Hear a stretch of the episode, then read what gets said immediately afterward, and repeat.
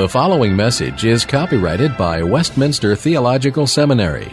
Duplication, distribution, or other use of all or any part of this message is not permitted without prior written consent. Please direct your inquiries to communications at wts.edu. For all other information, please visit the main website at www.wts.edu.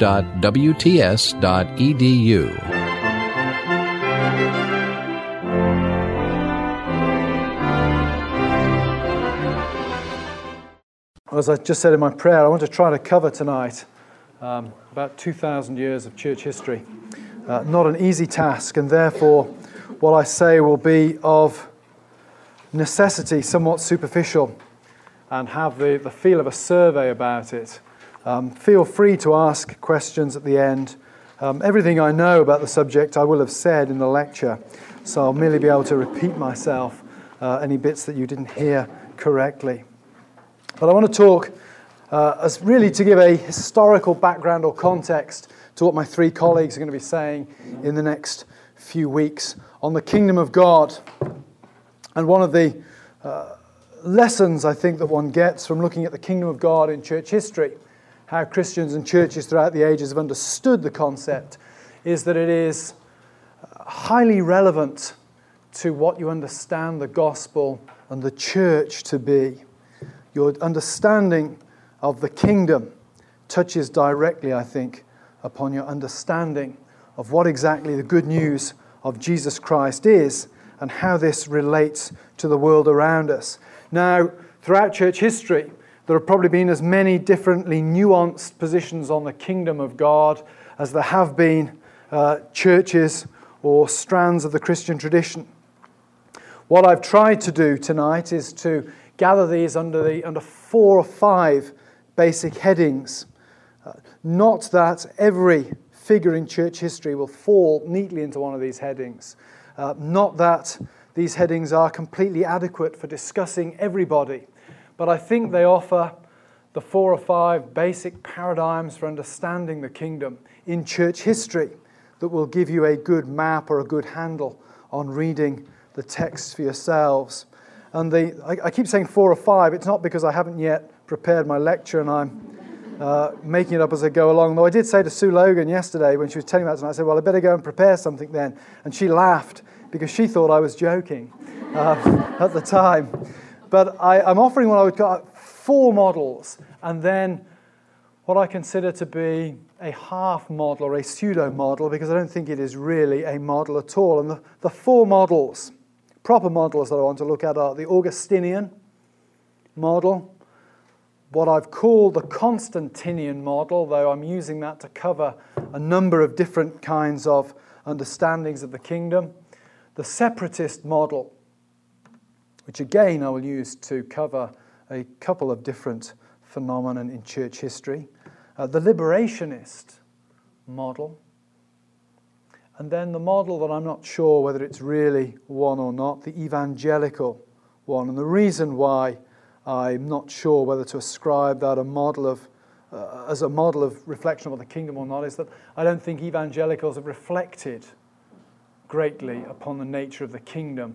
And therefore, they offer, if you like, a non answer on the whole to the problem because it is not something that evangelicalism, and I include myself when I talk, I'm not talking about them and us, I'm including myself to an extent in that description. It is not something that evangelicals have spent a great deal of time or effort reflecting upon. It simply hasn't been part of their stroke our agenda. So then, I want to talk very briefly tonight about these four main models and then touch a little bit on the, the fifth sort of pseudo model. First model to look at is the Augustinian one. This is the, the reflections upon the kingdom that are offered by St. Augustine, but not just by him. His ideas, I think, have roots in the patristic, in the early church era, prior to Augustine himself. He represents one of the most brilliant expressions of some of these ideas, and his ideas don't die with him either. They continue to inform church thinking right the way down through the centuries. Uh, and I'm going to argue, I'm going to put forward tonight Martin Luther as in many ways one of the great expounders, developers, articulators of what I consider to be an Augustinian understanding of God's kingdom.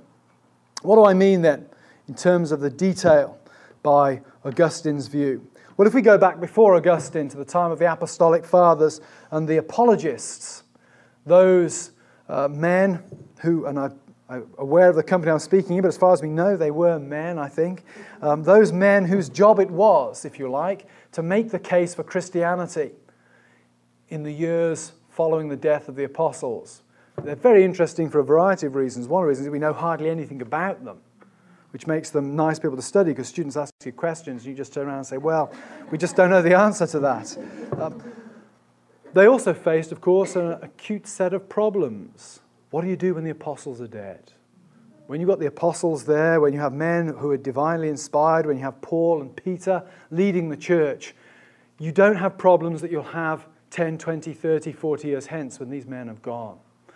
And the task of the apostolic fathers, the task of the apologists, was in part to make a case for Christianity within the context of the Roman Empire. Now, contrary to popular opinion, the Roman Empire was not in the business of persecuting people willy nilly.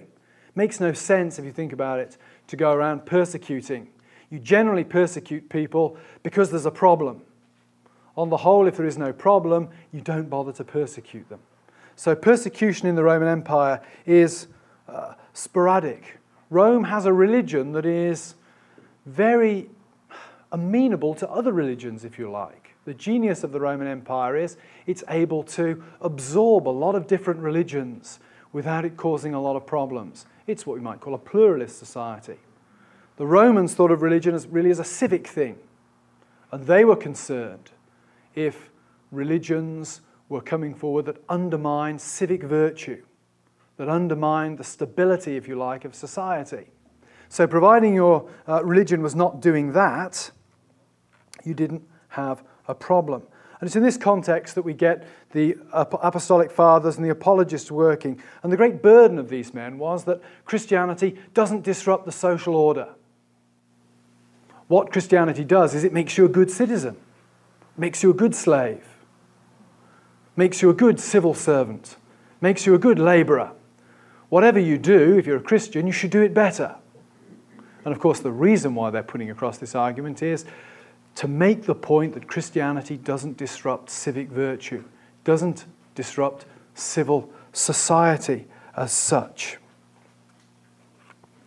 It tended, in terms of understanding of the kingdom, of course, to do two things, and these things I think are picked up by Augustine. It tended to spiritualize the nature of the kingdom of God, in that it was not something that stood in opposition automatically to the kingdom of the world. And I'm using the world there in the broad sense of what we might say today, the secular environment. I'm not particularly thinking of the world as in demonic forces or sinful powers or something like that. So it tended to spiritualize understanding of God's kingdom. And of course, it tended to project, if you like, the realization of that kingdom in its full form into the future. And it's those two strands that are picked up by Augustine. And if you want to read Augustine's great uh, extrapolation of these ideas, the book to read is The City of God. And it's a whopper. I mean, Augustine wrote a lot. And we, you know, for, for an, a figure in the ancient world, we have a huge amount of Augustine's own writings extant we know probably as much about Augustine as we do about any other figure in the ancient world. And The City of God is by far his biggest book, and he could write big books. This thing is 12, 1300 pages in English translation. It's, uh, those of you familiar with the Loeb Classical Library, which is one place to get hold of a good translation of this, it's two or three volumes in that, that library. So it's a big, big book. He wrote it sporadically for 14 years between 413 and 427 in the context, really, of the fragmentation, the collapse, the decline of Rome's power. And that is significant for what he has to say. And the city of God is, in a way, the tale of two cities. It's a tale of a heavenly city, and it's a tale of an earthly city. And for Augustine, citizenship in these cities is not determined by birth. It's not that you're born in the United States, therefore you're an American citizen. You're not born in the city of the earth and you're an earthly citizen. Citizenship is determined by the object of your love, for Augustine. Augustine has this great notion that that which makes human beings properly what they should be is the object of love. Talk all night about that. For Augustine, I think the sin, if you like, is the wrong answer to the right question. For Augustine, the question for all human beings is what or who should I love? The answer of sin is love yourself. True answer, of course, is one should love God. So, citizenship of these cities is determined by the object of love. There is the earthly city, guided by self love, the flesh, concern for yourself and your own selfish desires and drives. And there is the heavenly city, dedicated to truth, dedicated to love of God, dedicated to true justice. Now, Augustine allows that this heavenly city can be anticipated here to a certain extent. The kingdom, if you like, can be realized to a certain extent upon earth. One of the things he does in his monasteries, Augustine sets up a kind of monasticism where the focus is on the community life. Prior to Augustine, monasticism is really about the individual struggle against temptation. With Augustine, monasticism comes to be an, not so much a slaying of sin, if you like, as an anticipation here and now of the heavenly community. You can create a community, a monastic community here and now, dedicated to love of God and love of neighbor, and that anticipates the future kingdom. But it can never be done permanently or perfectly. Sin is always a problem, evil is always a problem. Human beings will always have a tendency Although hypothetically, I think Augustine would allow that human beings can be perfect, in practice, it's never the case. In practice, human beings will always tend to love self. And therefore, the anticipations of the heavenly kingdom here on earth can only be temporary and slight. This has a twofold importance for Augustine. First of all, he's able to pick up and run with the Greek apologist stuff about Christianity makes you a loyal citizen. So the idea of the two cities doesn't set you up in a kind of conflict of loyalties. He's able to argue no, a Christian will still be a good citizen, still be a good citizen here on earth. But it also allows him to argue, and this is, if you like, perhaps more significant for the topics of these talks, that there is no distinctive Christian polity or society.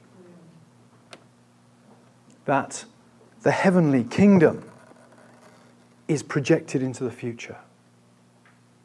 And that is a very significant point. And I think that is a point that I'm going to try to draw on later and say, I think that has significance for us today because, of course, depending on how far you think the kingdom of heaven can be anticipated and realized here on earth, and how far the Bible itself imposes upon you a form of politics or a form of economic organization, has profound impact upon how you as a Christian relate to the society around you.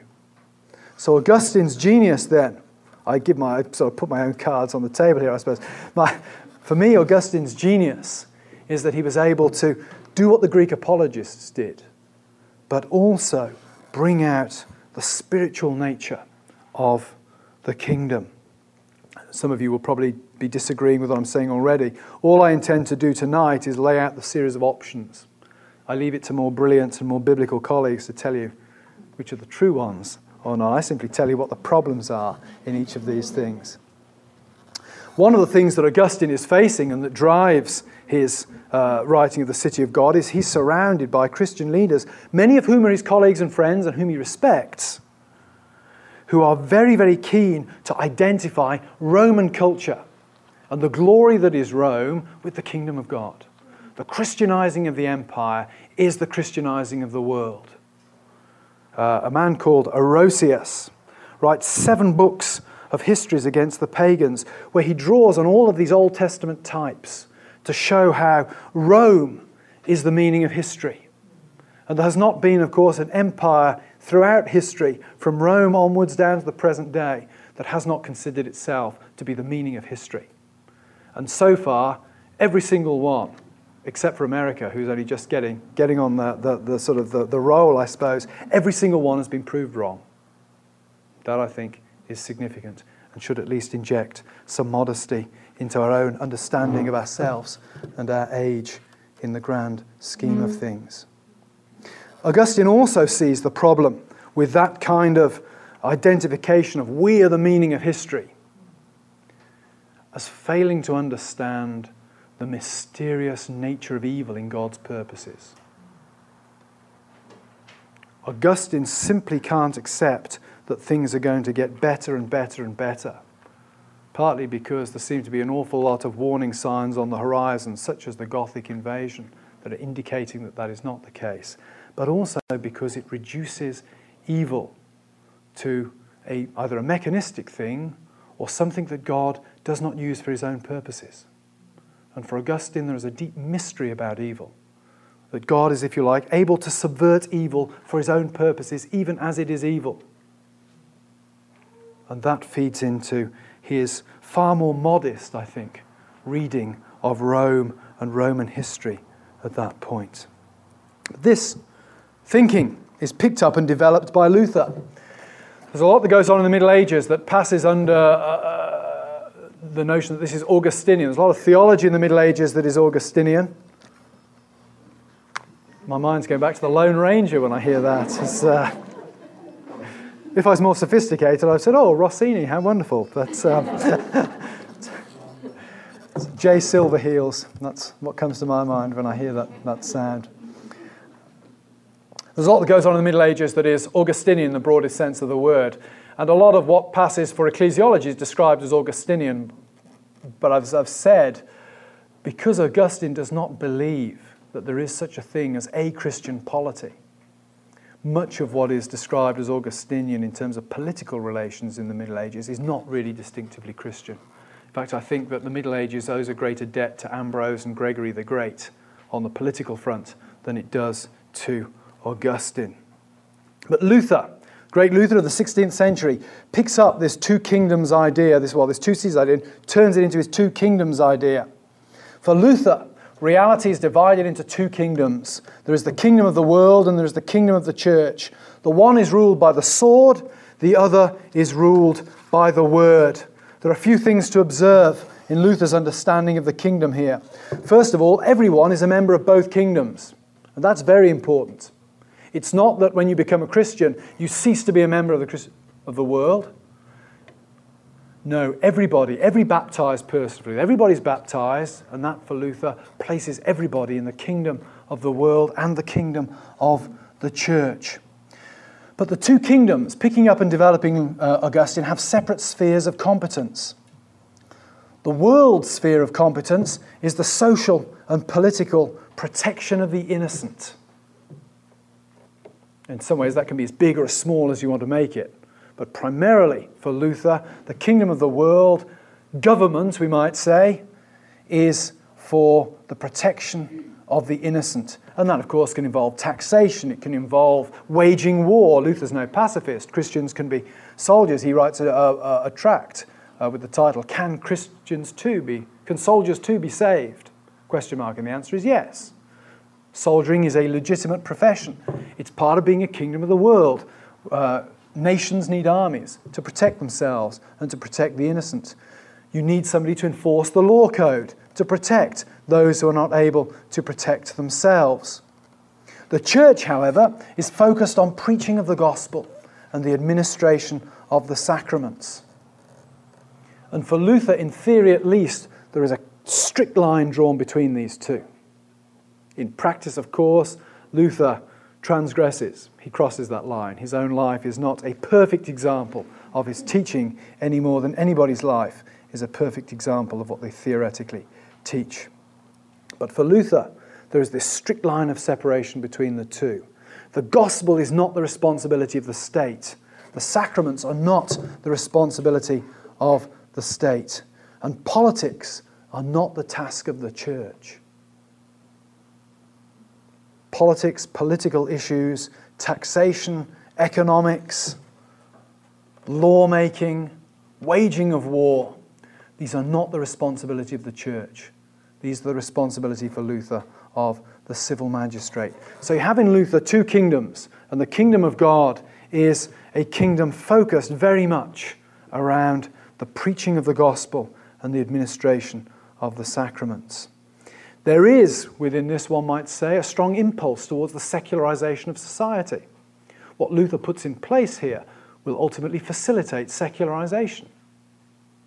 By demarcating the spheres, if you like, of the gospel and the spheres of the civil magistrate, Luther is freeing the civil society for more rapid secularization. Secularization is much more complicated, of course, than uh, an innovation by Luther there, but it's part and parcel of what goes on.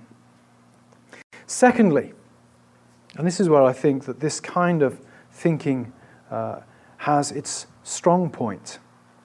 By spiritualizing the church in that way, I think Luther allows for the church to be much more culturally sensitive, in theory, than it might otherwise have been. What do I mean by that?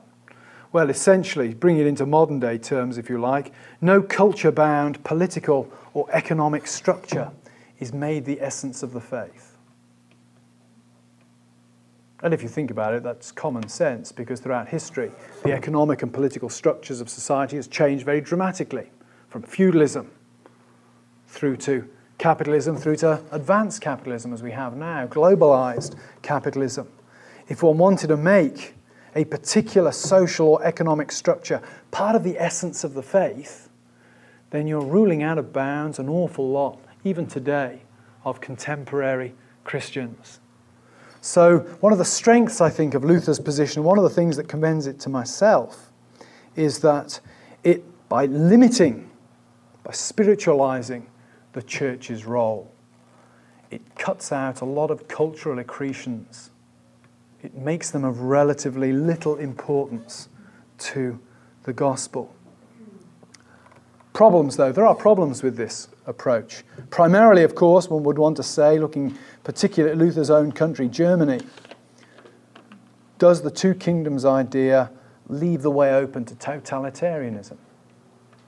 If you so spiritualize the church's task as to maintain this strict separation of the theological from the political and the economic, if in fact you can do that, do you not open the way for the political sphere to effectively do what it wants without the church resisting it. And of course, there are many who would say that that is precisely what happens in Nazi Germany. Luther's theory is all very well in a nice, pleasant society where everybody's being decent to everybody else. But if you push it to an extreme, is this view of the kingdom, this highly spiritualized view of the kingdom, not problematic? Does it not prevent the church effectively from having a powerful voice for speaking out for the oppressed or speaking out against the oppressors.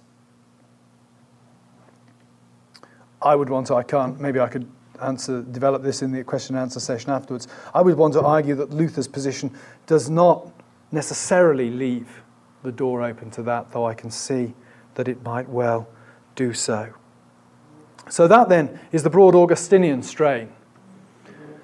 And the key thing to get from it is that I think it is a spiritualized view of the kingdom here and now kingdom of God here and now. Kingdom is embodied in the church through the preaching of the word and the administration of the sacraments. And the kingdom in the Augustinian framework, like that, makes few political, economic, social claims on the world around it. Second model, Constantinian, and I'm using this term very, very broadly. Conversion of Constantine in 312 paved the way for the ultimate conversion, in inverted commas, of the Roman Empire to Christianity. Just at a point, of course, where it's very convenient for the Roman Empire to be converted to Christianity because the church has a better administrative structure than the empire does. And it's very convenient for the empire to be able to draw on that structure to administer its huge, burgeoning empire. What it leads to, I think, in the late Roman Empire and throughout the Middle Ages is an effective fusion of church and state. Not, the relationship is not always the same, and certainly in the Middle Ages you have struggles between the Holy Roman Empire and the church. But on the whole, you have a common program embodying common interests, an identification in many ways of the kingdom of God with a joint project of church and state. Identification of the kingdom of God with a joint project of church and state. And I would want to embrace not just medieval Catholicism in this, but also uh, Anglicanism, any system where you have uh, an established church that does not also have a clear doctrine of the spirituality of the church, you will end up with a fusion of church state uh, issues and interests. What are the results of this as a pattern? I think one of the first and most obvious results, certainly in the Middle Ages, is persecution. Theology is politics, and politics is theology. To occupy a deviant theological position is to occupy a deviant social position, and therefore to be subject to civil and social penalties. That is how it was in the Middle Ages. That is how it was at the Reformation to a large extent in many states. It was how it was in post Reformation England. Religion, theology becomes, if you like, the religious expression of the position of the state. And therefore, defying the dominant theology is tantamount to defying the state itself. And you can expect to face penalties for that. There is a blurring of the lines between church and state regarding their spheres of competence. I have here theology becomes political ideology, and the church becomes an instrument of social and political control. Most honest philosopher in this regard is a man called Thomas Hobbes, brilliant Englishman of the 17th century, who essentially saw religion as a means for the church, uh, a means for the state to control its people religion was one of the social glues, if you like, that held the state together. One might say that sport does a similar thing today. It's, if you like, for Hobbes, religion is that great contrick that makes people feel they all belong to the same body with the same political interests.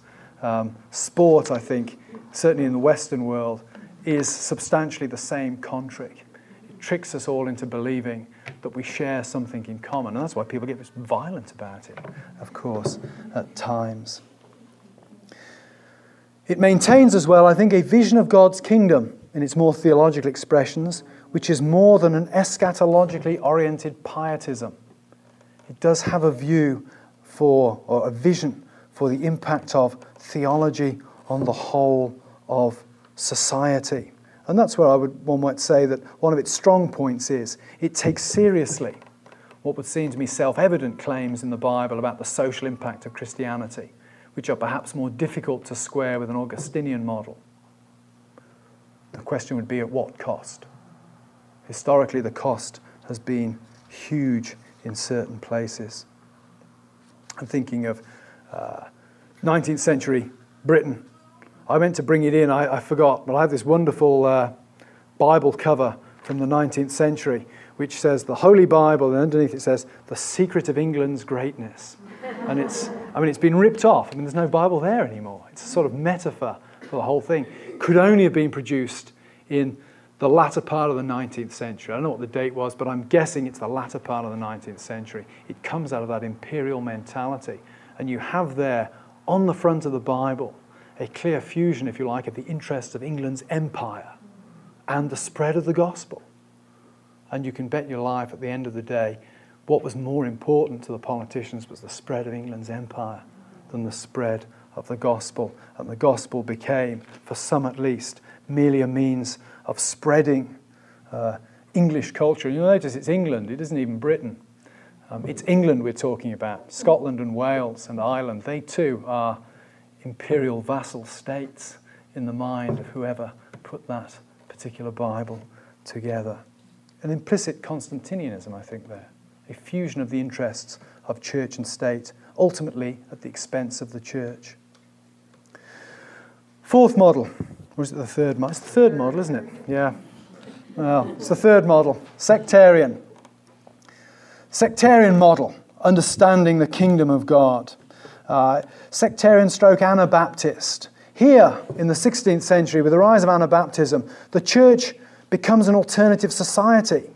The kingdom of the world and the kingdom of God in the first two models I've talked about are not necessarily opposed to each other. They are positively related in different ways, but they're related. In Anabaptism, the kingdom of the world and the kingdom of God are mutually exclusive on the whole. And the kingdom of God is not necessarily projected into the future, but is realized here and now. This is why rebaptism was such a huge issue. At the end of the day, who cares if people sprinkle a bit of water on the head of an adult? It's not the sprinkling of the water or even the immersing that's the problem.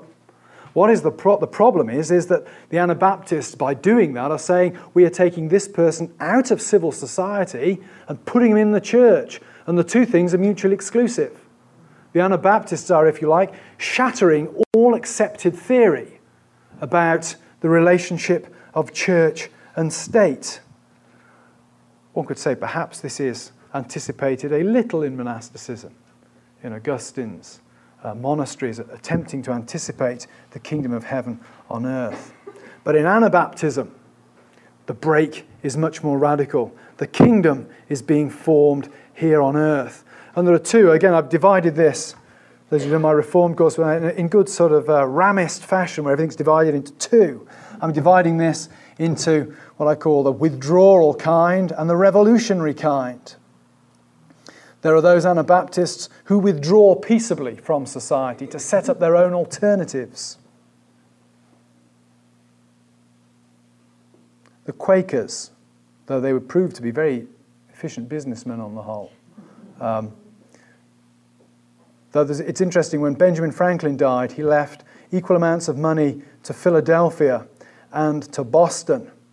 And I think I'm right in saying that uh, 200 years later, his investment was worth a lot more in Boston than it was in Philadelphia. And it's tied to the different mentality of Quakers and Puritans to investment, would you believe? But I can't remember the details of that one. The Quakers, classic withdrawal from society kind of people. They were initially quite a violent group. We tend to think of Quakers, they're nice, peaceful people. They sit around very quietly and wait for the Spirit to move them. Um, George Fox, of course, uh, campaign to have Cromwell use his navy to invade Rome and overthrow the Antichrist. So initially, they had their own violent tendencies, but very soon became pacifist. And I don't know if you've had cases in the US, but in Britain, the Quakers in the, in the 70s and 80s became famous or infamous, depending on your perspective, for refusing to pay tax. They would not pay a proportion of their tax that went to nuclear weapons. So they're effectively withdrawing themselves from society, if you like. They were Quakers, they were part, in some ways, of a different society, a different community, and didn't feel beholden ultimately to all of the rules and regulations of the society they had, albeit partially, withdrawn from. On the other side, however, extremely violent visions of the kingdom. Most famously, I wonder what that was for a second. Was another strange cell phone going off in the background? But uh, most famously at a place called Münster in Germany, where between 1533 and 1535, the Anabaptists took over, took over a city, and it all went horribly, horribly wrong. Um, it's always a bad sign when particular individuals think that they've been predicted in biblical prophecy. It's almost always a sign that there's imminent disaster on the front. There were two characters, uh, Jan Matthijs and John of Leyden, Dutchman, led Munster and set up an entirely alternative society with alternative sexual morality. Polygamy was allowed, fueled by their understanding of biblical prophecy and their understanding that it was their job to bring heaven down to earth, that the kingdom was something new that they were creating here on earth. They weren't the first to do it. We get touches of it in the Peasants' Rebellion in 1525, when considering we've talked about a place called Munster, there's a man called Muntzer. He's a man, not a place, but he has a similar view of, well, a very interesting view of election where you go out and you slay the non elect as a way of gathering the elect in. Um, great fun, but not very biblical, I'm afraid, on the whole. The independents of the 1640s and 1650s in England overthrew the ruling order, executed the King of England One of the most glorious day in English history from my own perspective. I know the Canadians out there will certainly object to that. But the independents overthrew the ruling order because they thought they were trying to initiate heaven on earth, or some of them thought that. They were inaugurating Christ's kingdom on earth. In other words, the kingdom of God, the kingdom of heaven, was to be realized here and now, and it was opposed. Not simply, if you like, to anti Christian forces, but to what we would now call any kind of secular forces whatsoever. We have modern examples, uh, somewhat less harmful on the whole. Um, alternative communities, community churches. Uh, Ron Sider, who teaches down the road at Eastern, wrote a very famous book, Rich Christians in an Age of Hunger, draws on that kind of Anabaptist heritage. Um, John Howard Yoder would be another theologian who would draw on uh, an Anabaptist heritage of seeing the need to realize the kingdom on earth now in terms of social structures, alternative communities. Um, what can I say about this approach? Uh, would say that it can tend to a legalism. It's certainly very legalistic the way it was conceived of in the Reformation and can tend to a kind of legalism. Just to inject at this point a little parenthesis on the, the social gospel. Um, often, as conservatives, you think, well, social gospel is a bad thing. It's worth remembering, I think, the social gospel, the idea that the gospel has a social impact and places social obligations upon Christians with regard to the poor or wider society is not, strictly speaking, a liberal idea. It was picked up and run with and developed in its most famous ways by liberal theologians. But if you go back to the 19th century, an awful lot of good, solid, sound, conservative reform people are involved in precisely the same kind of social activism. Um, I think, in, particularly in Scotland, Thomas Chalmers or James Begg particularly James Begg, a man notorious in many ways for his theological conservatism, divided his time between campaigning against the introduction of organs and music into churches in Scotland and travelling down to London to campaign for the abolition of the bothy system, which is a way of exploiting poor workers and for better conditions for the working man. So the social gospel, just as a parenthesis, is not necessarily a hallmark of a loony view of the kingdom of God at all. It fits quite happily with a number of these models. The fourth pseudo model, as I've said, the broadly evangelical. I think that uh, evangelicalism has not, generally speaking, produced creative thinking on the kingdom of God. Sorry? They're coming. Just, just, yes, just be patient, Virginia, we'll get there. As I was saying before I was so rudely interrupted, uh, broadly evangelical, I think, has produced on the whole limited discussion of the kingdom of God. And I suspect that's because the, when you start talking about the kingdom, you're often talking in corporate or social categories. And evangelicalism has generally not talked in corporate or social categories. It's generally, generally talked in individualistic categories. That is not to say that evangelicalism is just individualism.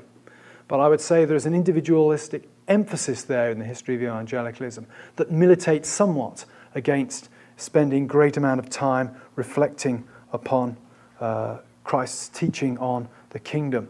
And I think more recently, uh, that individualistic emphasis has been taken over by perhaps more therapeutic or consumerist emphases in evangelical thinking um, that still militate against precisely the sort of reflection I was talking about.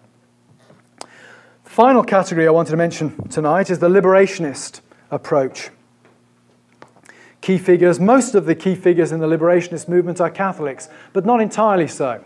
There are also some significant uh, South American Pentecostal figures, though I know many South, what we would call South American Pentecostals dislike being called Pentecostals because they don't see their movements as necessarily being the precise equivalent of North American or British Pentecostalism.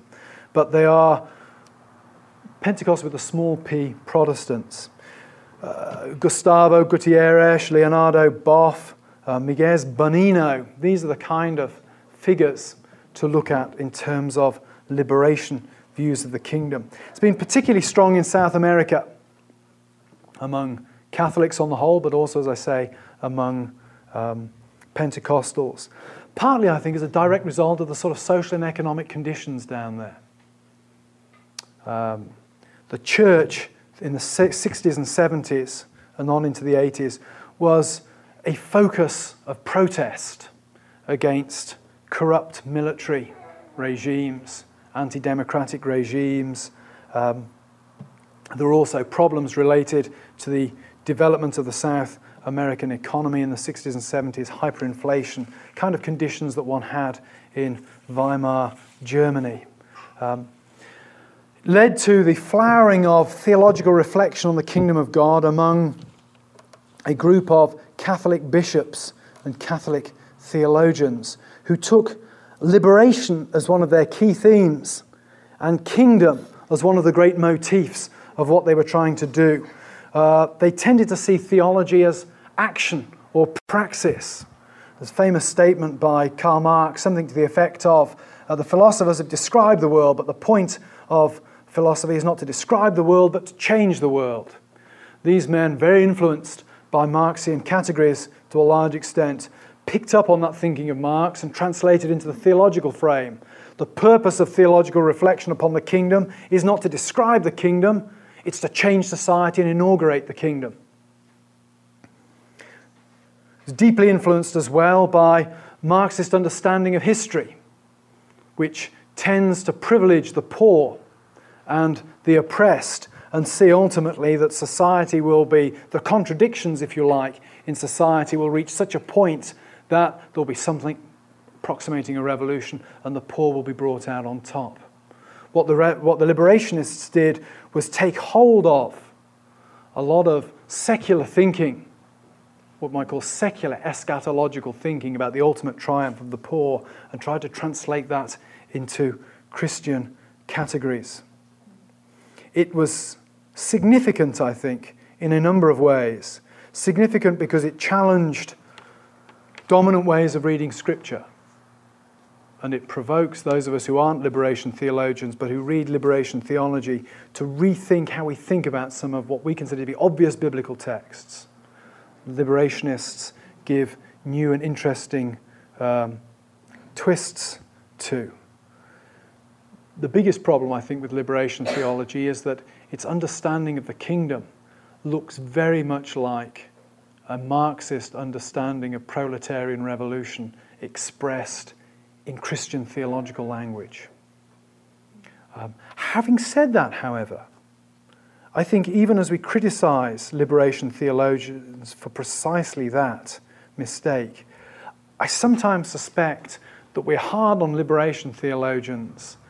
We say we're hard on them because they're dressing up their politics in religious language, but we're actually hard on them because they're left wing that we're quite happy for politicians who we like to dress up their political ideologies and agendas in religious garb and pass it off as Christianity.